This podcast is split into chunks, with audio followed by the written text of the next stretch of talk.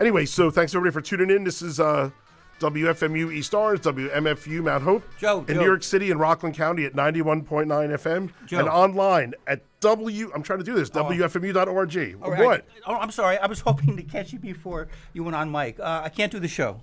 What do you mean you can't do the show? Uh, station manager Ken, uh, he asked me to to measure a shadow that's in Studio C. So um, I haven't finished that task. I'm going to go back to it. Um, do, do you mind filling out the? Uh, the hell? I got to go. I'm sorry. I mean, this is some- this is something he wanted me to do, and I haven't finished it. Okay. All right. Well, thanks for thanks for the notice. Jeez. Sorry.